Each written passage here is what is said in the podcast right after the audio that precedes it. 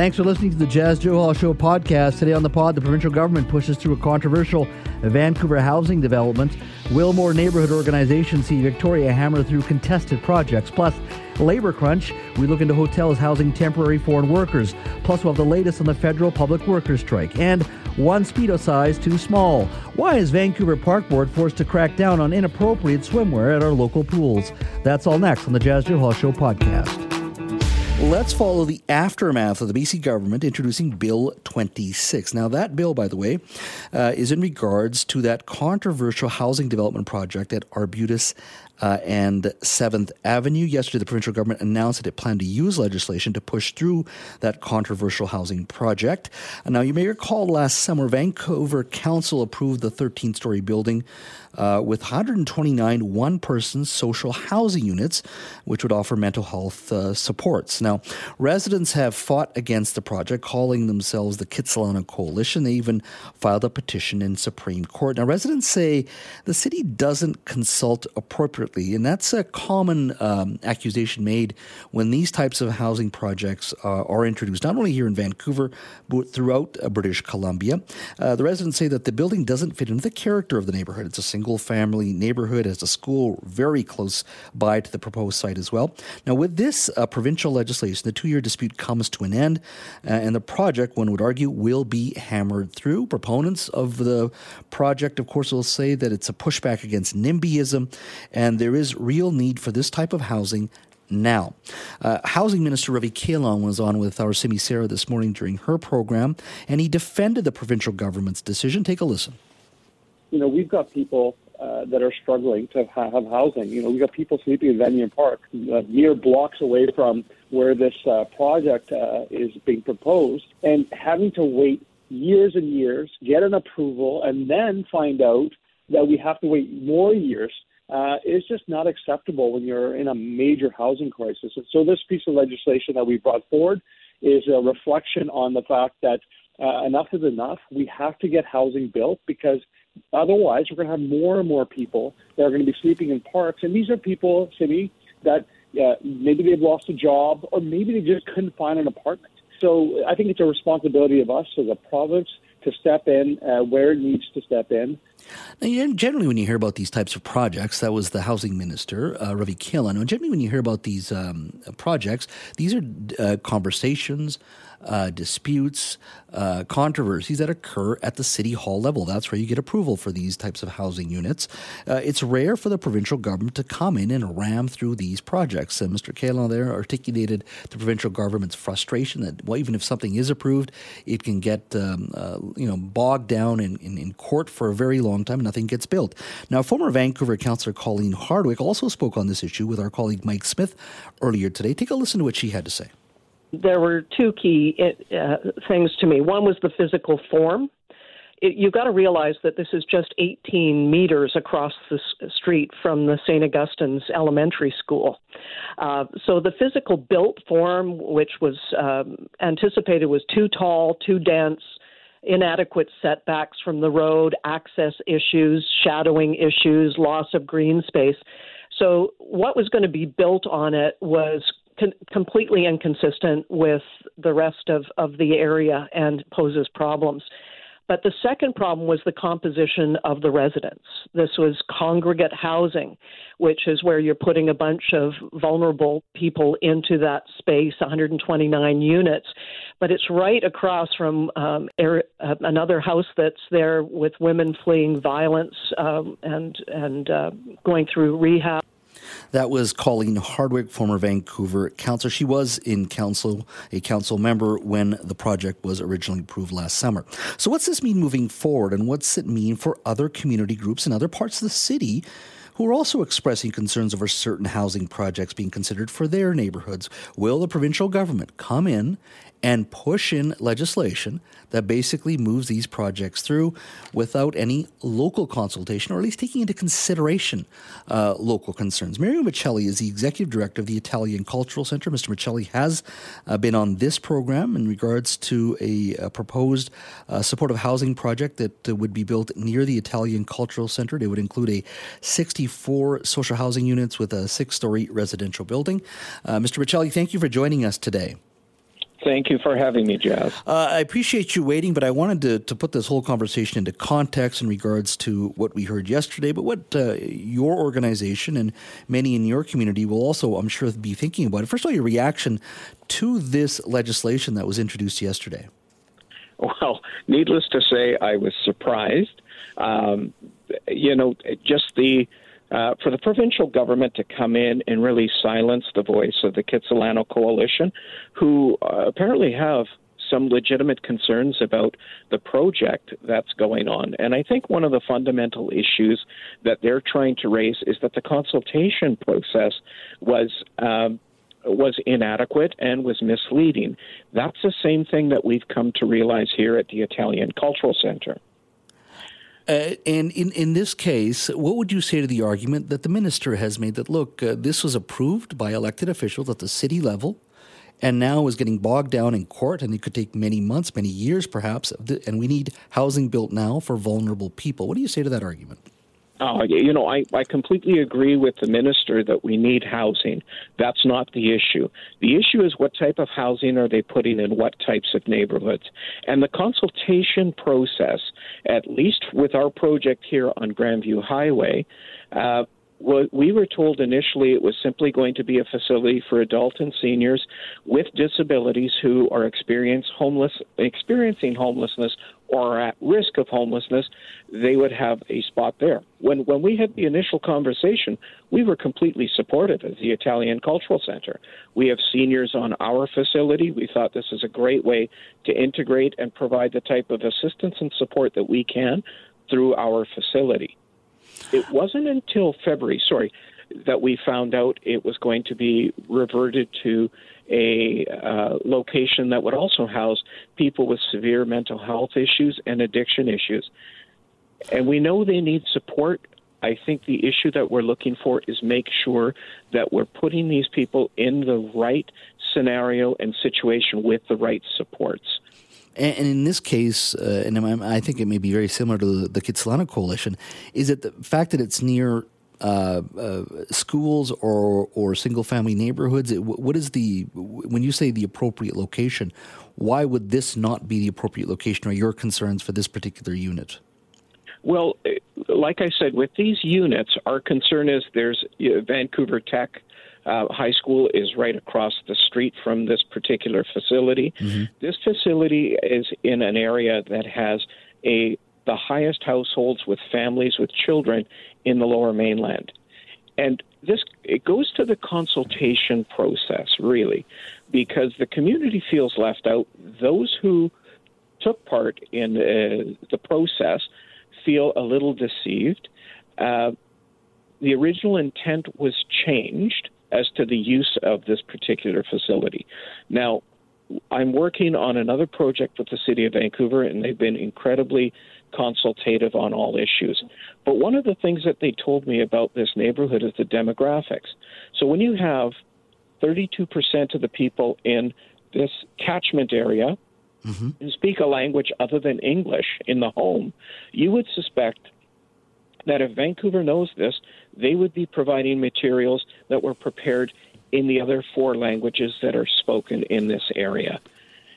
They're also using the buzzwords that are difficult for people who are educated in Canada to to to know. And you know the wraparound services, supportive housing. It all supplies. It all uh, suggests that there's going to be some support. Uh, we have the highest number of 75 uh, and older people in this area. And all of the participation in the consultation is either through a virtual process or you need to register your objection online. Now, I don't want to seem ageist, but we know, at least at the Italian Cultural Center, that with that demographic, we have to produce materials. They're not going online. Yeah. They're not utilizing the internet. So, in the case of your uh, particular the project that uh, you've expressed concerns over, your the, the Italian Cultural Center has, uh, where are you in regards to that moving forward at this point? Well, uh, we were fortunate because we had a well, at least we were asked to be consulted after the fact. Councillor Dominato asked for an amendment to the rezoning so that we have been in discussion with the uh, with the city, with the well, I don't think BC Housing was on the call recently, and with the uh, the city planners and sorry community builders who are going to be operating this uh, particular location. And I, I think the concern that I have, Jas, is after I was on your show mm-hmm. and did a couple of other media pieces, I was receiving uh, calls and emails from people all around the province who've experienced a significant change in their neighborhood once one of these housing uh, projects was introduced into their neighborhood. I've, you know, we've we we have been uh, inundated with calls so, what we've decided to do is in May, we're going to hold a community forum here mm-hmm. and make sure that the languages that are spoken in this area are also going to be represented. The cultural components of the residents who live in this area will be addressed.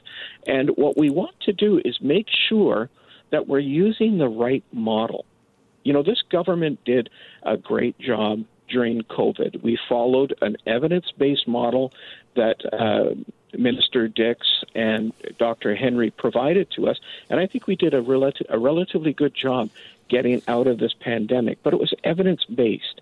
And now what we're hearing is this project and the process that they're using for these housing projects isn't an evidence based model that at least I can find some success uh, for. I've asked for evidence.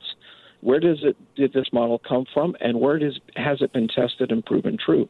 I know that a couple of weeks ago you had uh, Dr. Sommer, the professor mm-hmm. at, at, at SFU, and his research data was ordered to be destroyed. And I was thinking, why why would anybody ever get rid of data when it's speaking to one of the key crises that we're dealing with throughout Vancouver and on other parts of the lower mainland. Yeah. Like it just doesn't seem logical. Mario, we've run out of time. Appreciate it. Thank you so much.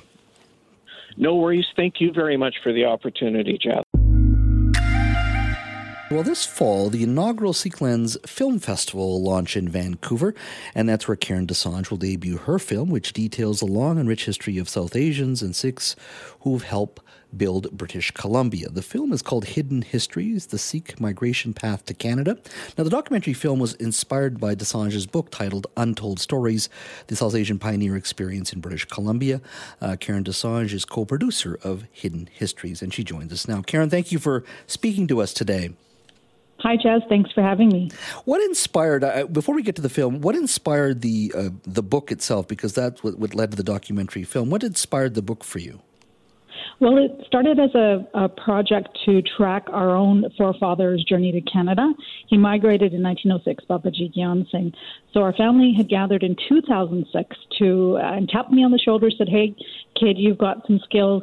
Um, can you help us document his path?" And I did that by interviewing family elders and really piecing that the puzzle together to see, you know, why he came. You know, what was his experience like when he came, and what his contributions were. Mm-hmm. And then really, it was a that was a personal journey of self discovery, you know, growing up in an immigrant community.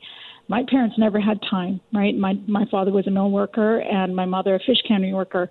They were trying to survive. They didn't have time to sit down and tell us the stories of of our migration path. So it's really that's where it inspired, was inspired for you know, stories for our family. But there was nowhere to put it at that time. There was not a lot of, um, you know, historical archives in 2006. So it just sort of became a family a family story for us and uh, you know that that changed very quickly. I learned that there was a huge interest in this topic. And and how did that move towards the documentary film? Because those are two different mediums, uh, different uh, types of storytelling that is required. I mean, the core story is always there, but it's a different type of storytelling. Uh, how did you move towards the moving pictures and sound? Absolutely. So, you know, the book itself ended up becoming 32 multi generational family stories. So, not just stories about the Johal family or the Dosanjh family that I'm married into as well. You know, there was all these other families out there whose stories had never been told, they were untold. Um, so the book uh, gained a lot of uh, traction. It, you know, it. Uh, I was getting orders from people in the U.S., in uh, Australia, in, in, India. It was fantastic. Mm-hmm. Um, then Sikh Lens approached me and said, you know, let's turn this book into a film. Uh, they are uh, an organization out of the U.S. and California. And, you know, let's get some of the uh, elders who are really the living libraries of our community, let's get them on film. Mm-hmm. Let's find out the story from their own lived experience. They had a firsthand view of the very first settlers because they were the children of, of the first to arrive. Many of them were born and raised here in Canada, uh, including my, my father in law, Sarjeet Singh Dosanjh, who's 93 it's one of the first, you know, of, of wave of children in BC and to go to schools here in BC. So just imagine the recollections that I was able to distill uh, for the book and for the film as well. Mm-hmm. Where did you grow up? So I grew up in Richmond, BC, in, a, in an immigrant community. Mm-hmm. These stories were never taught. Uh, let me tell you that. I'm sure you echo the same experience, Jas. Mm-hmm. You know, we didn't hear about uh, South Asian pioneer experiences. We heard about, you know, sort of, you know, white settler stories in, in school. So there was a gap on the shelf I wrote that book. There was a gap on the shelf even when my children were in school. They're now 21 and 18. So that's why I really was inspired to write that book and uh, it just became so much more than just doing this for my own family. It became a, a sort of a passion project, a community service mm-hmm. for the whole community, and not just the South Asian or the Punjabi community. These are Canadian stories that resonate broadly. They reflect the fabric and the origins of Canada itself. Mm-hmm. Uh, beyond uh, public schools today, I think they're doing a much better job in reflecting the diversity of, of the immigrant experience uh, to our students. Uh, and, you know, you taking this on as a um, personal uh, issue for yourself and telling your family's story. Do you think the Sikh community or the broader South Asian communities have they gotten better at telling and perhaps preserving their own history? Because I would argue that uh, a lot of this is is also uh, the onus has to fall on uh, South Asian institutions locally, and maybe may mean building capacity for these various organizations. But have they been good enough in protecting uh, and preserving uh, the very heritage that you speak of? I think in the past uh, 10 to 15 years, I think we've certainly got a lot better. And uh, you know, you're seeing a lot of uh, commitment to this um, for sure. And I, I think that, you know, I mean, I, I consider myself a citizen historian, right? I'm not an academic. Mm-hmm. I have a day job, you know, but I think that any one of us can do this. And there's so much room for uh, more, you know, South Asian citizen historians to step, step up, you know, interview their family elders, document the journeys and share it. And I hope that one day we have a place where, you know, we can house all of these incredible stories and and have people come and, and learn about this, the rich history and the contributions of South Asians and the, the Sikh community mm-hmm. uh, to to Canada. I think that that is a, that is a future. That's where I hope where we go. Uh, by going through this process, uh, do you feel more Punjabi, more Sikh, or, or more Canadian? You know what? I would say both. I mean, I recently had the opportunity, I was invited by the government of Canada to take these stories and to take the film back to India, if you can imagine that, where it all began. Mm-hmm. And I spoke there and I was able to donate my books to the Golden Temple, which was, you know, this was just a huge soul enriching experience, right? I mean, I, I didn't think that that's where I would go to. Now I've left my resource as a, as a resource for you know the global community, and and I know that people come from around the world to the Golden Temple to learn about uh, Sikhism. So mm-hmm. now my book is a legacy there. I never imagine imagined that in a million years. So I would say I feel both. I feel you know very closely connected to my roots in Punjab, mm-hmm. in particular, but I also am very proud of the rich Canadian heritage that we have. We are, you know, we have a long-standing tradition of contribution here and we should be proud of that. And I, I'm hoping that my work inspires youth to also take some time to learn a little bit about their history and their culture. And again, to be proud, I want to change the narratives of what we, we see and hear in the media. What I grew up listening to was a lot of negativity around the, the Sikh community and the South Asian community. I hope to change that narrative and really start to bring some stories of uh, that are inspiring, enlightening, and really again go back to the contribution of our people to the to, to the to the roots here. Mm-hmm. Uh, you, refer, you referred to yourself as a, a citizen uh, historian. Uh, I know that obviously you'll be introducing this film uh, at the uh, Film Festival this fall. Does this end your journey, or do you think this has whetted your appetite to do more, uh, whether it's writing or uh, working on documentaries moving forward? Well, this continues to evolve, and uh, I, there's I have a project that's happening in the future. It is a uh, it is a it is actually a theater production based on stories in my book, if you can believe it. Um, so now it's coming. It's gone from a book to a film to you know on a global stage, right back to local in the community, where we're going to be telling the stories of our early settlers in the form of theater, and that's again, I am not, I have never produced a film. I have never written a book and I have never produced a play, but hey, you know, why not? why, why not, why not try? And if it means that these stories continue to inspire others and people learn from them, you know, I, I truly believe that history, if it is not spoken, if it is not taught, it is lost. Mm-hmm. And there's a lot to be learned about the struggles that our that our ancestors faced. It was not easy. They faced a lot of discrimination, a lot of barriers to survive and to thrive. And um, we need to learn about what, what it was really like for them. Karen, thank you for your time. Thank you so much, Jess recall yesterday, former Vancouver Mayor Sam Sullivan uh, was on the show, uh, and we were talking about Lord Roberts Elementary School, which is based in the West End uh, here in Vancouver. It was originally built in 1901. Uh, there was a vote um, that basically started the process to changing the name of that school. Now, Lord Roberts was uh, celebrated as a British general during the Boer War. Um, and he was involved, of course, uh, in the war there in South Africa in the 20th century, in the early parts of the 20th century. Uh, many people celebrated his military leadership, uh, but there's also been focus placed on his use of concentration camps in uh, South Africa as well. Um, and many have argued that, look, if you're going to change names, we need a new process or a process that uh, that perhaps does a better job in fundamentally researching some of these individuals whose names we want to take off. Uh, Mr. Sullivan basically felt that we were, were we collectively, as, as, citizens, I guess, or as society, have been too aggressive with changing names, certainly in the city of Vancouver. Take a listen to what uh, Mayor Sullivan said yesterday. I've been watching just out of the corner of my eye as the Vancouver School Board has really gone into this aggressive name changing program. They've, I've heard more, more than a, more than 20 schools that have been proposed.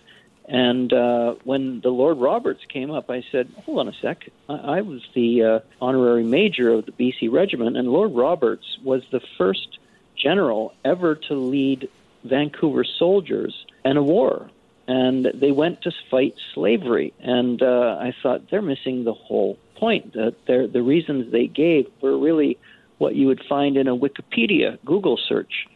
That was former Vancouver Mayor Sam Sullivan on the show yesterday. Joining me now is Breen Ouellette. He's a Vancouver based lawyer of Metis descent. And Breen comes on our show many times to talk about a variety of political issues. I wanted to chat with him today on some of the comments that uh, Sam Sullivan made in the broader issue of, of changing names and what the process should be. First of all, Breen, first, welcome to the show. Thanks again. Good to have you. I know you have a very busy schedule. I always appreciate you making time for us. Your thoughts, first and foremost, on um, Mr. Sullivan's comments that we've been a bit too aggressive with name changing and that we need a new process.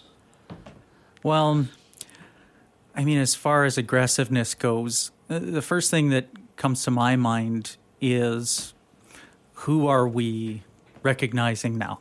And um, Mr. Sullivan's put out a, a a video that goes to pretty great lengths to um, to um, defend Lord Roberts and what happened uh, in in his uh, career, in his military career, and I think that it maybe is a little softer than than it could be. So first, we have to ask ourselves: Is someone who devised a plan to burn farms and place the population in concentration camps um, for whatever the intention was, whether it was a good intention or not. and then he left. And then when he came back later and found that it was wildly out of control and thousands of children, primarily children, were dying in the camps, and he chose to do nothing, is that a person that we want to hold up as mm-hmm. somebody that is, you know, on the side of a school, somebody that we're respecting? Um, and then more generally, who do we want to respect in Canada? Do we want to uh, respect the people of this land? Canadians, Indigenous people, people who have contributed directly to Canada? Or do we want to respect the British? And I think there's a growing movement that uh, that wants to focus more on on us, on Canada. I mean, uh, it was just uh, this week was uh, the anniversary of the patriation of Canada's constitution when the UK finally gave up power over our constitution and it was ours.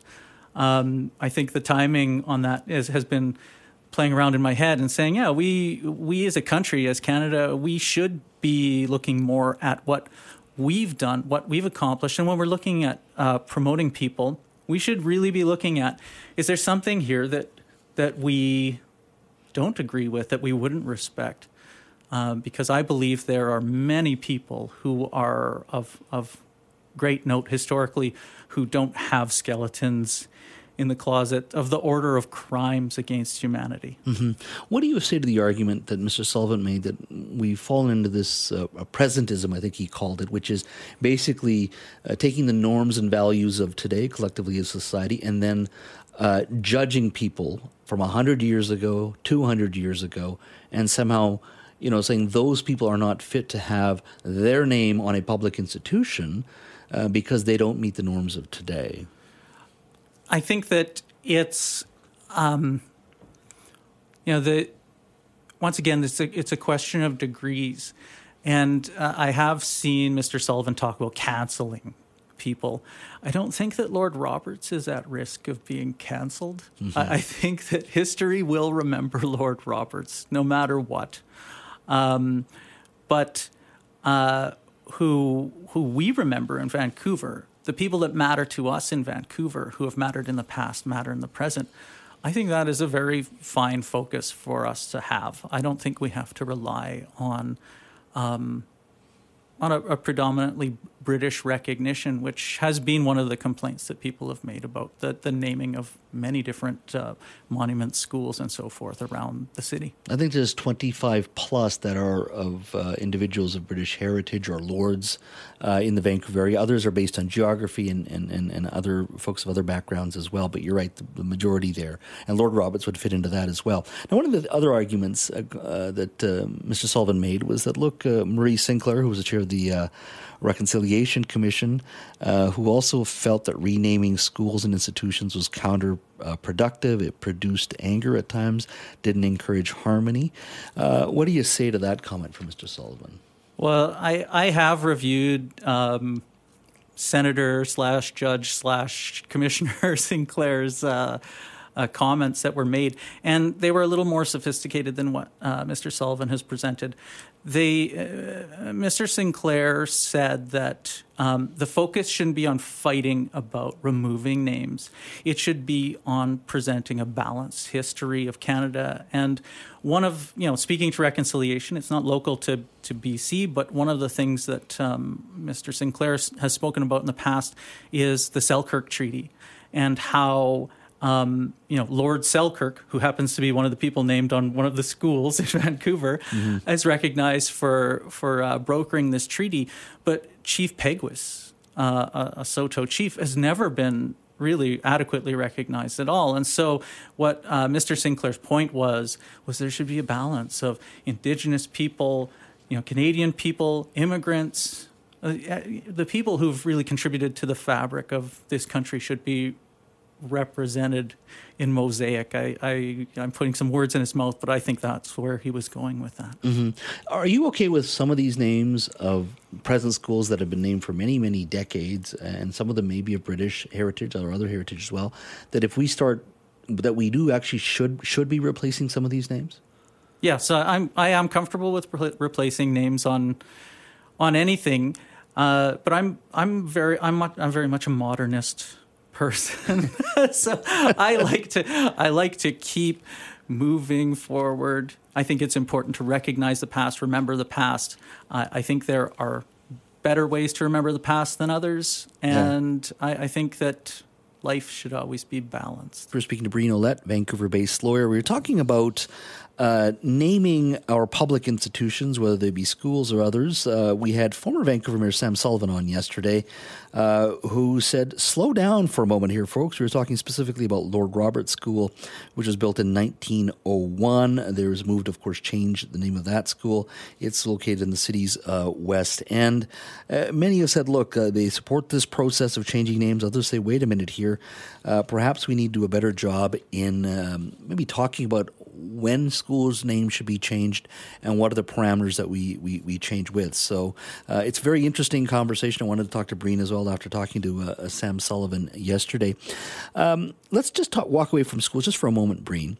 Uh, what we saw with the Gassy Jack um, uh, uh, statue in Gastown, we certainly know Gassy Jack's background.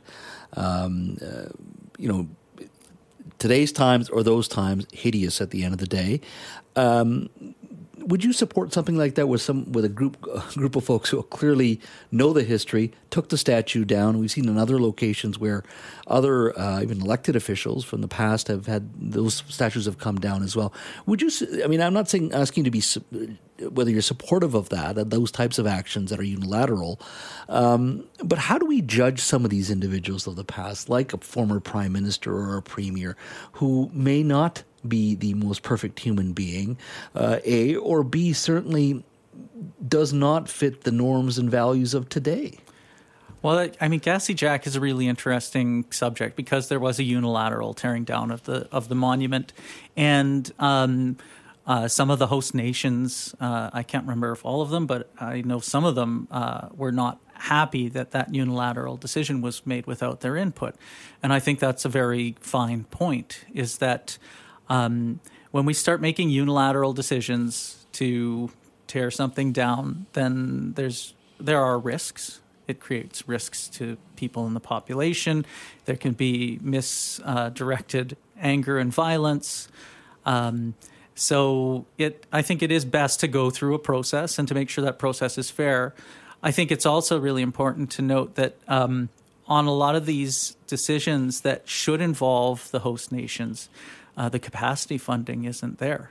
And yeah. so they can't, they, they don't have the capacity to come into the conversation because they're they're being invited in if they pay their own way. And in their in their eyes, that's um, that's not an invitation that's very reconciliatory, and I think I agree with that position. Mm-hmm, mm-hmm. Uh, let's go to the open line. If you do have uh, your uh, thoughts on uh, what we should be doing in regards to uh, changing names, what's the process be in changing names potentially of public institutions, give me a call 604 280 9898, star 9898 on your cell phone. Let's go to George in Abbotsford. Hi, George.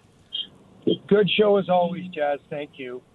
You know, Jas, mm-hmm. it seems as a senior, it seems daily that we we're meant to feel guilty as Canadians about our past. It seems every day.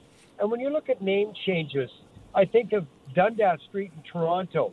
Thousands of businesses and corporations, hundreds and hundreds along Dundas Street. Is there no thought given to the cost, the cost for each one of those corporations and individuals and condo dwellers to go through the whole address change for the sake of naming, renaming something. Mm-hmm. I, I, just I just shake my, my head about this.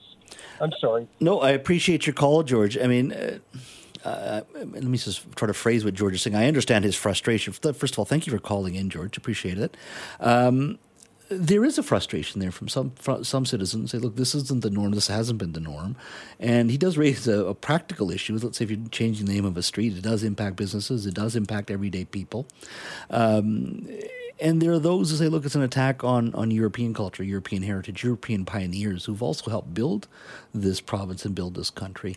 Um, I mean, I guess there's no perfect way to do this, and that's part of the challenge is trying to build this new country, whether it be you call it reconciliation, well, you just call it modern Canada. And it's not just about reconciliation, it's about, as you say, new immigrants, new pioneers, an issue of greater power with women and recognizing their contribution as well. It's yes. predominantly been a, a very narrow sort of sector of people that we've been using and naming institutions after. How do we get to that point? So, George, who sounds like a really fine gentleman, and he is, but he's frustrated, and I don't blame his blame him for that frustration. Well, I see two parts to it. So, first of all, George feels uh, like he's under attack, um, or that that he should be guilty. And I, you know, when I talk, I, am going to give an example. It's a little bit outside of uh, BC, but when I was at uh, at a tribunal uh, at uh, Beardy's Okemasis Reserve in Saskatchewan about a decade ago. It was a it was a Canadian tribunal to uh, to determine recompense for um, an injury to uh, Beardy's Okemasis uh, descent, uh, ancestors, and uh, an elder got up and he was talking, and what struck me was when he said, "You know, we're not asking." We're not we're not in this process. We're not even asking for for restitution.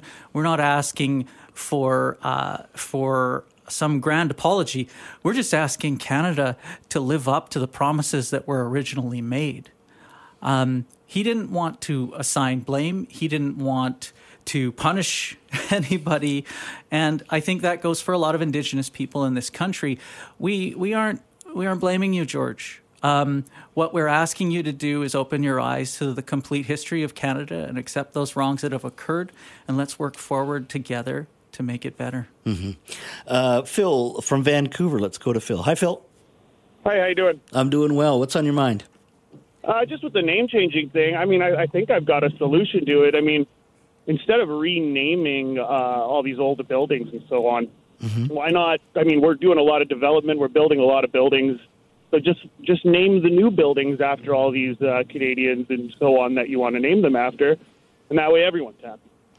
Yeah, I mean, I, I, guess it would be a practical, pragmatic response uh, to some of this, but uh, you know, we're not building too many schools too often. I mean, it's hard enough to get funding these days. And I'm not saying that everything needs to be changed, but it has. It is a movement that grows out of a neighborhood. There is a process there in regards to who can change a name. I can't you know be coming in from the suburbs say I want to change the Lord, Roberts name. It's got to be the area. It's got to be citizens. It's got to be the taxpayers there uh, as well. But it is a, a, very interesting conversation and a fascinating one. Breen, thank you so much for coming in. Uh, I talked to Sam yesterday. He had some very thoughtful comments, and but I did want to hear from you on this issue as well. Thank you so much. Always a pleasure.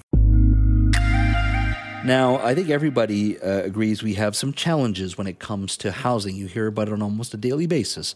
Uh, when it comes to the CKNW newscast or one of our talk shows, we're always focusing on this issue.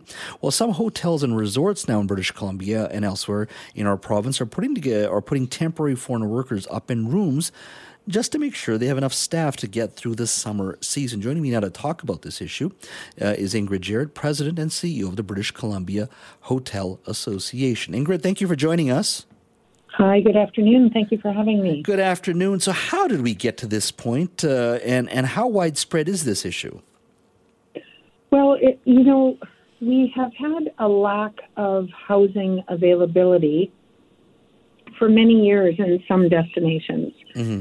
And um, it certainly increasingly has become uh, more and more difficult to find long term rental housing or seasonal rental housing. And, you know, probably eight to 10 years ago, it was primarily resort destinations, but we are seeing all over the province uh, that that's not necessarily the case. And so, as a solution, we have some um, resort destinations like Sun Peaks, for example, that has the industry and the municipality have gotten together and really looked at developing and building uh, staff housing. But that would be for a municipality that was really tourism driven, like Sun Peaks, which is about uh, skiing in the winter and then, of course, golfing and hiking and biking in the summer. Mm-hmm. Um, but other destinations may not actually have the land available, nor do they have the capacity to be able to be building housing because that generally is for builders or developers, not for hotels. You know, our, our business is, is running hotels, motels, and accommodations, lodges, etc. And we're seeing in both small towns as well as urban cities an increasingly difficult time for available, affordable rental housing. So, quite a few years now, there has been the need for hotels to either take inventory out and just put it to the side because they don't have enough people to potentially clean the rooms or service the rooms, or to actually house potential employees in those rooms instead of selling them. Now, I do want to say that this isn't just foreign workers. This is anybody that is coming to uh, live and work in a location um, that can't find can't find uh, affordable housing. So that could be somebody from Ontario or the Maritimes or Alberta or a different region of British Columbia. It's not just foreign workers. So you were talking about, uh, you know, this potentially, you know, the concern many years ago was this resort community. So this is happening in even places like Vancouver and Victoria, or, are we talking about smaller yes. communities? So there yeah. are there are hotels and, and smaller communities as well. You know, it's happening all over British Columbia because there is no available affordable housing to rent, and so it's difficult if somebody is coming and wanting to work, for example, from May to October or you know July and August, whatever that it might be. Um, and so this is a solution, and it's not a it's not a great solution for the hotel, and it's not really a great solution for the employee either. But at least they have um, housing uh, uh, provided, and therefore the hotel is able to hire uh, that individual to work. Now, do you see this only happening this year in regards to how widespread it is, or do you think this is going to continue into next year as well? Well, we sure hope it doesn't, but unless there is long term rental housing that is freed up in different communities. I just don't know how the hotels would be able to find another solution. You know, it's really like, you know, if you have a grocery store and you can only sell, you know, half of your store shelves being mm-hmm. full. It's exactly the same thing. You can only sell a room once a night. And so it's disposable, and you either need to hire people to service those rooms and your guests that you're housing, or you need to make sure that you're housing them so that they can actually service the guests that are able to come. We we already have a shortage of hotel rooms, I believe, in the downtown Vancouver, and I, I don't want to just harp on downtown Vancouver, there's a whole, whole, province there, but we already have a shortage, do we not, of hotel rooms, uh, generally speaking, in downtown Vancouver? We do, and you know, there's many locations around the province. It's not just Vancouver mm-hmm. that has a shortage of hotels. That being said, we have many hotels that are currently in the pipeline to be built around uh, the province, including downtown Vancouver.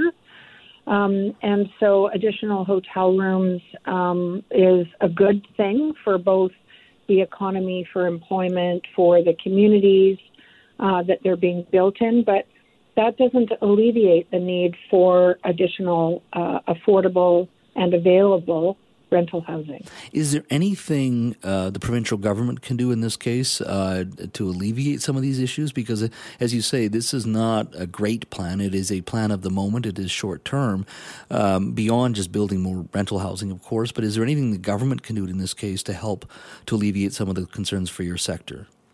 Yeah, you know, that's a great question. I, I can say that I'm very encouraged with the current government's focus on, and there's been many announcements mm-hmm. around the work that they're doing on uh, affordable uh, rental housing.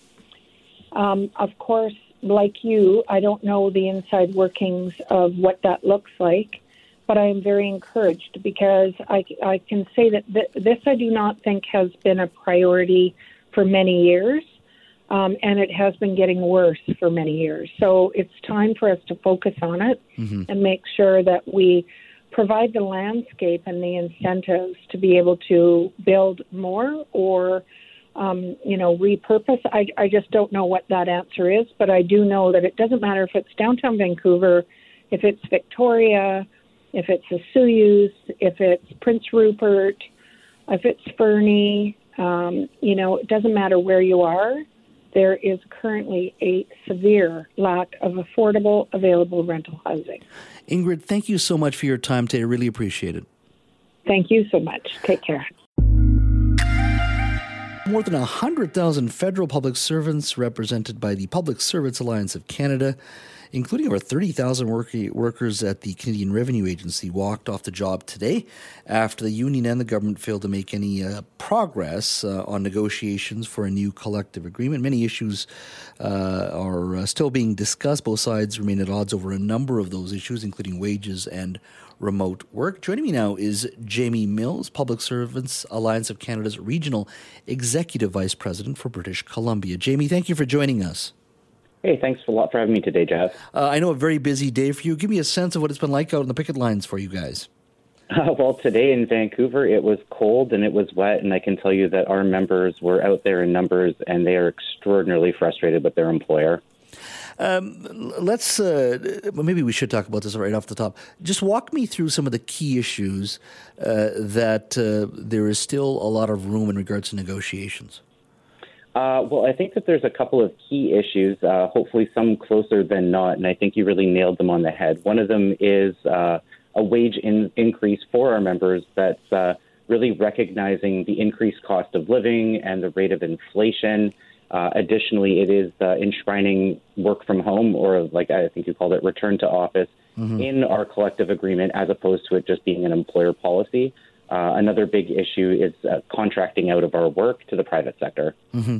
Let's talk talk a little bit about, uh, and obviously you're not going to find a solution. We're not going to find uh, an agreement here, but you and I uh, debating this. But I just want to make sure we uh, we we nail the numbers down here correctly.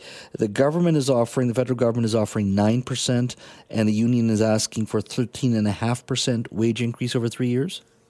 So we are asking for 13.5%, which is 4.5% per year. Mm-hmm. And the employer has moved forward on their proposal. Their 9% includes 1.5% in 2021, 4.5%, and then 3%. So it's, it's really a, a low percentage in the year that inflation was the highest. Okay. And in regards to the remote work, uh, whether working from home or back to the office, as you said, you know, many Canadians have been told by their employers, look, you've got to come back to work. Why should that not apply to, to federal workers? So we're not saying that our members shouldn't be going back to the workplace. And in fact, a lot of our members never stopped going to their workplace. Mm-hmm. Food inspectors, border officers, those folks in trades what we really want is for our members to have some say over how remote work is applied to them uh, so that they have some sort of recourse in their collective agreement, uh, particularly in cases where one manager might be applying it to two different people in the same situation in an arbitrary fashion. We recognize that our, our especially our office workers, in some fashion, will have to go back to the workplace. I mean, from what I can tell so far, it doesn't seem like the government and the union are too far apart. I would say on wages, we're inching our way towards getting an agreement, hopefully sooner than later. Mm-hmm. But tre- the Treasury Board President Mona Fortier has said they're they're not willing to negotiate uh, a work from home policy into the collective agreement. Which is going to be a major sticking point for some of our bargaining units. Uh, you had mentioned contracting out. How much contracting out is done now that impacts your union? Uh, I couldn't give you a percentage, but what I can say is that contracting out historically, when you look at when it's brought back into the public service, it's done better by public servants, and there's always a cost savings. Mm-hmm. Uh, the impact of COVID. I mean, uh, walk me through what impact COVID has had on your mem- on your members over the last two or three years, uh, especially for, for a federal public service worker. Walk me through what it's had on the system. So our members throughout COVID have been here for Canada the entire time. Uh, some folks have had to work from home 100% of the time and completely change the way that their work was done. But we have to remember that we did have a lot of our members that were still required to go into their workplace, uh, specifically, like I was saying, with uh, the Canadian Food Inspection Agency, with the Canadian Coast Guard, a lot of folks working for departments in fisheries and oceans. But really, what the biggest change was for the longest time, the employer said that working from home was not feasible, it was not realistic. And we really proved that we, our members can be just as productive at home as they are in the workplace. And in a lot of cases, I think if you looked at the stats, they're probably more productive because they don't have as many distractions. Mm-hmm. Um, in regards to essential services here, uh, I'm trying to th- uh, understand here. So the passport office at this point, that's going to be a, a, big challenge for folks if they're looking for something in regards to getting a, pa- a passport uh, renewed quickly. Well, I think that there's going to be a lot of delays that people are going to see employment insurance, passport, immigration applications. Uh, the tax system is going to be pretty much shut down. There could be interruptions in the trade and supply system, such as slows at ports, harbors, or airports. We could see longer wait times at the border because the administrative staff is on strike. Uh, but going back to passports with the emergency service, uh, emergency, the ESA, really the only passports that will be issued are in an emergency uh, situation. And when you were talking about um, CRA workers, Canadian Revenue Agency, a lot of that is automated, though. You're saying that still there will be an impact just because you still need human beings to be doing a lot of this work. Uh, the call center is all human beings, so anyone trying to get in touch with the call center will have a very difficult time. Mm-hmm. And then, and correct me if I'm wrong here, and I'm, not that you're the official spokesperson here, but there's been no uh, extension yet on, on taxes in regards to filing your taxes. I'm not the official spokesperson, but the Canada Revenue Agency has not extended the, ta- the tax filing deadline. Well, I hope you do find a solution to this quickly. I think uh, Canadians would love to see that as well. Uh, and thank you so much for your time. I did see your members out uh, downtown today walking the block out together. It's day one, uh, lots of days ahead, uh, but uh, hopefully there's a solution sooner rather than later. Jamey, thank you so much for your time today. Thanks a lot, Jas. We hope that there's a solution as well on behalf of all Canadians. Uh, that is Jamey Mill. She, uh, a Public Service Alliance of Canada's Regional Executive Vice President uh, for British Columbia. Uh, we were out and about today as well, talking to some of those workers picketing. our Stephen Chang uh, spoke to some of them. Take a listen to some of the comments uh, from them from this morning. It's like there's um, good energy. You know, we worked all through uh, COVID. A lot of people came into the office, you know, are essential workers, you know, put their health online and everything. And we've been like two years without a contract. Um, and what we're being offered does not um, cover um, cost of living increase, so our wages are essentially going down. So, you know, people are very committed that we, you know, this is an expensive city to live in. We just want you know, fair wages and to keep up with uh, cost of living. I think as far as the mood and just, you know, the general reasonably peaceful, the businesses around here seem to be, you know, we're not, uh, nobody is coming out. Uh, nobody seems to be offended that we're, we're, we're picketing on the, on the sidewalk, that the access to the businesses are all available. So that's good. I'm glad that we're not just, you know, inconveniencing those people that have nothing to do with it. So that's one good thing. Um, and I'm glad about the turnout. Uh, we were all curious about what the turnout was going to be like. I mean, as far as uh, stuff falling apart last night, it's disappointing. I think a lot of people I talked to wanted an initial settlement to happen and for the government and the union to come together. That didn't happen, so we're out here today. Um, I think all we're asking for is a little bit of um, raised to keep up with the way things have been going. It's tough for everybody. We all acknowledge that. Uh, but I think what we're asking for is not a huge stretch okay. by any imagination. So. We want to do our jobs, that we we see integrity in our jobs and we do want to help the people where they're in different departments like with us we're in immigration and we see people coming in or people trying to correspond with us with how they want to be, you know, united with their families here in Canada. There is that urgency, but at the same time, you have to work together with your union and you have to like work as one to find that change that it's not it's not even a debate that it is difficult to live in the city. A lot of people are working downtown but they live like far and the expectations to just keep working the expectations to continue going to work in the offices when you can clearly work better remotely and uh, you know reduce your costs whether by gas or by like the, just the time it takes for you to have to go to work. It's not that we don't want to do our work. We find that there is good with our work but it's just we have to work together to ask for the conditions to have a living wage and to be able to survive living here in Vancouver. What do you think of that last caller uh, talking about uh, working from home, greater flexibility, working from home? Call me on uh, the buzz line. We'd love to hear from you. The wages are a challenge, as we said, uh, thirteen and a half percent that the union is asking for. The government is at nine percent. Uh, but as uh, James Jamey Mills said there during the interview, they're a lot closer than people think. So that's that's good to hear. Contracting out is a challenge, of course, but the the working from home, or at least some flexibility in regards to working from the home and office, uh, that seems to be a sticking point as well. They were talking about the Vancouver Park Board. Um, we'll be looking at a new potential, I guess, uh, swimming policy. More importantly, what you can or cannot wear at Vancouver uh, uh, pools. Uh, the policy will be looked at at next Monday's uh, Park Board meeting. This came after uh, many of the staff of the Vancouver Park Board, those that work at the pools, they asked for that policy to be established to help them manage some of the situations that they have seen uh, at Vancouver pools. Uh, it's also not just about taste, but what other things people are wearing as well. It's basically decide what should or should not be allowed at Vancouver pools. Joining me now to talk a little bit about uh, this new uh, conversation there at Vancouver Park Board is Scott Jensen, Vancouver Park Board Commissioner. Scott, thank you for joining us today. My pleasure. Thank you for having me. So I know you'll be looking at this uh, bit of policy uh, next Monday. Uh, but how did we get here? Well, Park Board staff and aquatic services have raised concerns, and they just wish to have a policy um, to assist them in managing situations where uh, patrons uh, that attend our aquatic facilities um, you know, present themselves in attire that um, is, um, due to various levels of tolerance, um, uh, it makes it a little difficult for them to swim, and so it's a, it's a safety issue for um, for us uh, moving forward.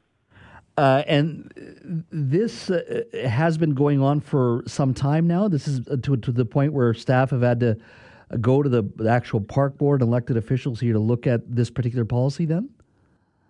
Yes, and, and again, uh, the, the staff have had to you know deal with this with a, a number of, of um, uh, users to our, our facilities. And again, you know, our uh, staff always treat um, our users with respect, and you know, just want to make sure that that uh, the the policy is clear so that when users come, there is no uh, um, concern in regards to what is and is not appropriate in in our swimming facilities. Is the concern that some of the um, bathing suits are too small? No, the the the present issue is is those that are a risk to the patrons. And so when it's a risk to the patrons, it's also a risk to our lifeguards. Um, so the, the biggest concern are, are, are, those that are going to be risky for, for people that are um, using the aquatic centers. When you say risk to patrons, can you can you elaborate a little bit on that? Well, so the you know someone that's swimming in uh, a pool that's wearing say um, you know, let let's say they, they instead of wearing a t-shirt they decided to wear a, a sweatshirt and they swim, that sweatshirt is going to absorb a lot of water and it's going to become a danger for that swimmer um, as it becomes more and more heavier for them to swim. And then if they need to be um, uh, rescued from the pool, then a, uh, a staff is going to have to carry that person out of the water. And, and again, with a heavier garb like that, it's going to make it more difficult for them. So, um, when we look at uh, a swimmer using our, our pools, we want to make sure that they're using it in a very safe manner. Uh, this isn't about taste, then. No, um, certainly one of the um, the expectations of of where that is to be considered um, not to be worn are things that are, are sexual or intimate wear. Um, you know, typically, you know, that's going to be deemed uh, underwear, and and so we're going to be uh, uh, part of this policy to ensure people are wearing um, swimming wear. And again, the appropriate tire for swimming is a bathing suit or swim trunks, board shorts, t-shirt, shorts, a burkini, uh, swim hijab, leggings, and a tunic, a rash guard, or a wetsuit. Um, why does it have to go all the way to the park board level uh, with elected officials having to have this conversation? Could it not just be operational where it just gets dealt with and quickly and and one would argue just common sense for some people that maybe you shouldn't be wearing a a sweatshirt when you're swimming because of health, uh, safety issues? Well, the, key here is to be consistent across all of our facilities. So by having the, the board uh, create this policy, uh, it's going to ensure that when a, a user goes to Hillcrest, um, to use Percy Norman Pool, that uh, they'll get the same level of, of service as when they go to, say, Britannia Pool. And the expectation for wear is the same across the city. Mm. Uh, on a side note, there have been some concerns, obviously, that pools have been open for the entire summer season, and this is prior to uh, this last uh, uh civic election. Uh, do you foresee challenges ahead at this point in regards to keeping the pools open uh, this summer, or, or, are we getting to the point where we're actually going to have pools open for the full season? Um, our pools are expected to be open. Um, I, have been really pleased with the uh, level of attention that park board staff have, have um, put into ensuring that our facilities are uh, getting the upgrades and, and the serve, or not upgrades, but the uh, maintenance that's necessary for them to be open on time. Certainly, Kits Pool is is um, you know a big issue. We we're still working on you know ensuring that uh, that's ready for opening uh, day, um, and you know we are on track with that. Uh, but um, and then the other issue for us is just ensuring that uh, we have enough lifeguards. And I'm not sure if you've noticed, but uh, the park board recently announced that uh, we're doing a big uh, hiring push for lifeguards. So. Um, if any listener out there is, is looking to uh, get into becoming a lifeguard, I, I, do direct them to the park board website where they can get more information about becoming a lifeguard.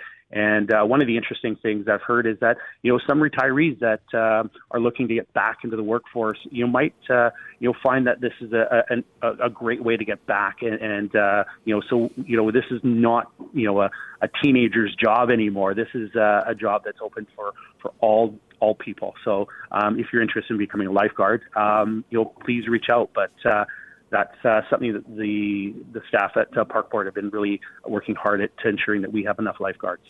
Scott, thank you. Thank you.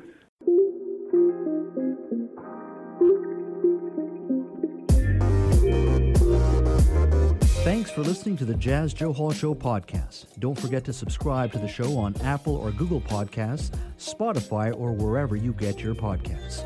You can always listen to the Jas Johal Show live Monday to Friday from 3 to 6 p.m. on 980 CKNW and connect with me on Twitter at Jas Johal BC. Talk to you next time.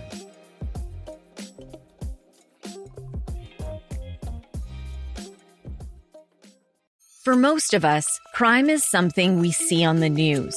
We never think it could happen to us until it does. Loved ones are gone, and for the survivors, the scars will never heal. I'm Nancy Hixt, a senior crime reporter for Global News. And on this season of Crime Beat, I'll take you inside some of the most serious crime stories I've covered. Season 6 of Crime Beat is available now on Spotify, Apple Podcasts, Amazon Music, and all podcast platforms.